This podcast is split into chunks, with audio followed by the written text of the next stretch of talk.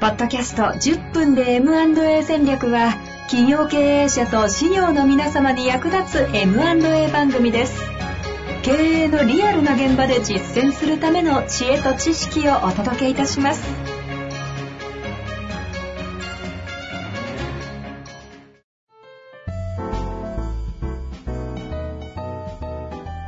こんにちは、遠藤和樹です。白川正義の10分で M&A 戦略。白川さんよろしくお願いいたします。お願いします。さあ、ということで今週も行きたいと思いますが、行きましょ今日のテーマ、もうズバリ行きたいと思いますが、う。えどうトップ面談を盛り上げるのか。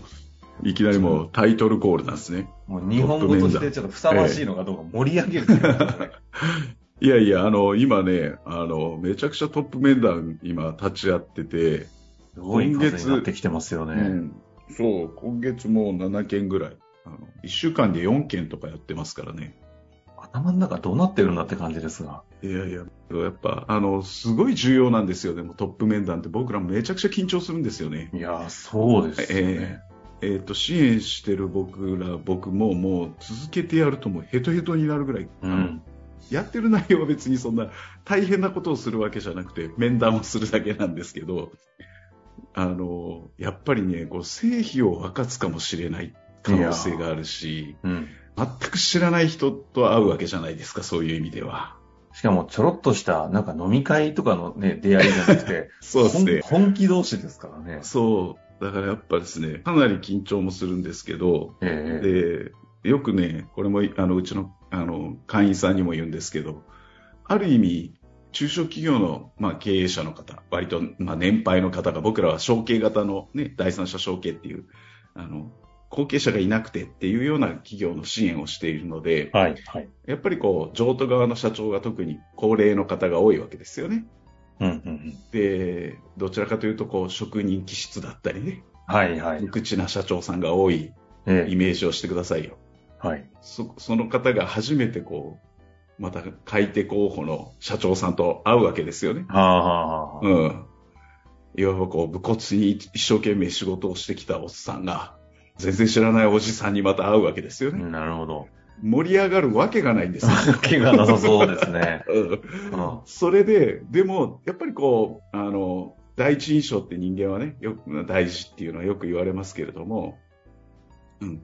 そこをやっぱりこう、いい印象をお互いが持てるかどうかっていうのは今後ね、あの、その、承継自体の成否を分かつぐらい重要な場面なので、うん、うん、やっぱこう、事前準備とかをやっぱこう、しとかないとうまくいかないんですよね。ぶっつけではなかなかうまくいかないところがあるんですけど。うん。うん、うん。で、まずですね、絶対僕らがやるのは、トップ面談のタイムスケジュールっていうのを A4 1枚なんですけど、しっかり作り込むっていうことをやります。で、あの、なんていうか、そういうのを作ると、あこん、ここまでやるのって言われたりすることもあるんですけど、ほうほう。そこまでやるんですよ。ちゃんとやるんです。正式にやらないといけないんですね。これはあの、えっと、基本合意の調印式の話の時も正式にやるっていうのが大事だっていう話を。正式にやってるところが多すぎるというね、話をされてましたよね。そう。で、そうすると、やっぱりこう、準備をするというか、そのトップ面談のタイムスケジュールを少なくとも3日ぐらい前には、お互いの社長に渡すんです。こういうふうにやりますよとか、何時に集合して、初めにっていうお話が5分ぐらいあって、そこから自己紹介をして、で、工場とかなら工場見学をその後に、まあ、やるのかやらないのか。うん。で、その後、こう、もう一回お会いして、質疑応答があって、何時ぐらいに参加しますと。で、出席者は誰がだ出席しますっていうフルネーム、役職と入れたやつを作るんですけど、はい、はい、はい。あの、どんなに小さな会社でもそこは手抜いちゃダメなんですよね。うん、お互いがお互いを尊重し合うという、あの、そういう前提を作っていく雰囲気作りですよね。うん、うん、そして、え、あとは、あの、トップ面談の時に細かいね、あの、譲渡金額の話とか絶対しちゃダメなのね。うん。うん。喧嘩になっちゃうからね。うんトップ同士があって、あの、割とその細かい条件面の話をいきなりしちゃうと、おいおいっていう話になって、ここでもう関係がこじれちゃったらもう一発で終わりですから、そこで。取り返しがつかないんで、うん。そう、大まかに、やっぱりこう、なぜ M&A をしようと思ったのかとかね、第三者承継しようと思ったのかとか、これまであの創業してきて、どういうことを大事にしてきたのかとか、そういう大きなテーマのお話をしてもらう。で、それもいきなりだと、なかなかさっき言ったように、こう、口下手だとお話もできないので、うんうん事前にこういうお話をしていただくんですよっていうことを言っておいて、お話をしてもらうんですよね。なんかイメージとしてはあれですね。なんかいきなり交渉みたいな雰囲気というよりも、どちらかというと対話的な場をどう作れるかの方が大事そうそうそう、お互いのことをまずよく知りましょうっていうような感じですよ。うん。うん。でも、あの、さっき言ったみたいにね、あの、えっ、と、自己紹介、本件検討に至った経緯とかいうのをこう、まあ、スケジュールには書いてるんですけど、ええで、時間としては10分ぐらい取ってるのがもう1分でね、ボソボソって言って終わっちゃった。おいおいおい、みたいなことがね。まあなるでしょうね。そうそう、もうちょっとお話ししてやって。だから、その時は僕らも、あの、事前にこう社長と話してて、あの、いろいろ情報を持っているから、社長あの時はこう言ってましたよね、とか。あこういうことを社長大事にしてきたんですよねっていうことを僕らがこう振ってあげないとね、はいはいはい。盛り上がっていかないんですよ。ファシリテーターとしての役割が必要なのそうそうそうそう。だから質問とかね、そういう情報は事前にすごいちゃんと準備しとかなきゃうまくいかないですけど、それとかね、あとはね、あの、情報格差が結構ある状況に、状態にはなっていて、えー売り手さんっていうのは、あの、企業概要書っていうのを作って、まあ通称 IM とかね、 information memorandum、企業概要書ですけど、それを、買い手さんは売り手さんの情報をすごくしっかり読み込んでるんですよ。うん。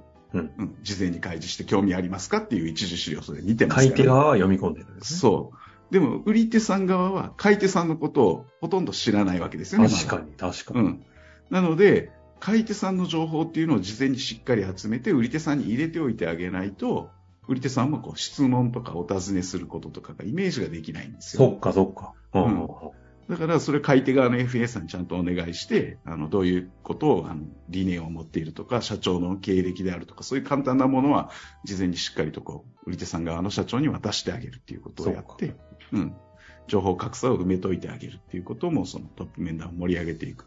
事前準備で事前準備とて。して。俺がね、結構それで大変なんですよ。だから、一件一件やるのも。いや、そうですよね。だから両者側の、まあ買い手側の方の企業概要書とは言わないかもしれませんけど、的なものをしっかりとそうそうそうそ準う。備もして、売り手は当然準備して。ええ、えこれ、え。だから、あの、うんどうやったらもう盛り上げるかっていう、盛り上げるって言葉がね、ふさわしいのかどうかちょっとわからないんですけど、ええ。なんていうんですか、いい、いい、盛り上がるめトップ面談っていうのは、どどういうふうに？あ、それは、あの、やっぱりこう、お互い、あの、結果が、だから、まあ、極端な話、じゃあこの会社とはご縁がなかったねっていうことになろうが、いや、この会社とはお話し進めたいねっていう結果になろうが、やっぱり相手のことが本当によくわかるというか、うん。うん。あの、相互に本当にこう、深いところで、この会社のことがお互いによく分かったなという。えっと、会社にはこう、情報としては2つ、二面性が、2つの局面があって、1つが数値、データ的なものですよね。うん。それとか、例えば就業規則とか、そういうこう、書面にできるものはあ、はあはと、もう一あ、つが可視化されてるものっていうんですか？そう。いい表現ですね。可視化されてるもの。そう言いたかった。可視化されてるものと、なかなか目に見えない社風とかね。ああ。うん。そういうのってでも経営者の方に会うと、こう、なんとなくやっぱわかるんですよねうん。うんとか、あの、同席を幹部の方がしてくれるとしたら、その社長と幹部さんのやりとりとかね。そこから見える関係からの見えないもの。うん。なんかそういうことがお互いに、で、数値的なものはさっき言った可視化できるものは資料とかで全部見れ、見れ、あの、見ればいいわけですから、全部そこで終わっちゃえばいいんですけど、やっぱ目に見えないものっていうのをこれ面談するっていうことがすごい重要にはなってきますんでね。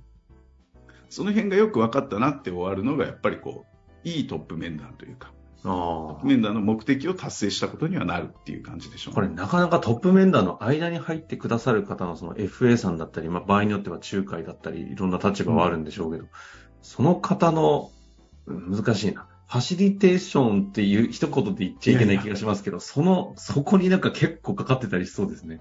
いや、だから事前準備なんですよ、やっぱ僕らも。僕らもやっぱりよくよく準備しておかないと、あの、ぶっつけでやろうもんならね、ひどい目に遭いますか？ら。まあぶっつけでできるようなものではないでしょう。うんそうそうそう。そうだから、うん、大変です。気使うしね。あの、うん。でも、あの、売り手さんと買い手さんが初めて出会うそこまではね、あの、お互いに別々に探してきた出会いの局面ですから、うん、うん。ものすごく重要ですよね。なるほどですええね。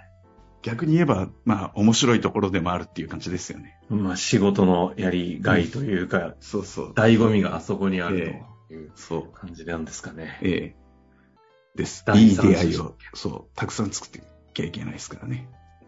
いやね、確かにこのトップ面談というのが出会いを作る場であるというふうに受け止めてやってる方が今ね、お聞きした感じだとどれだけいるのかというちょっと問題意識も感じましたけども、ということでね、トップ面談をどう盛り上げるのか。そう。だから、あの、よく言う、なかなかこう、売り手さん、買い手さんが直接やっても、こううまくいかないところが、やっぱりこう、支援者が入ると、そういうところの準備もできるから。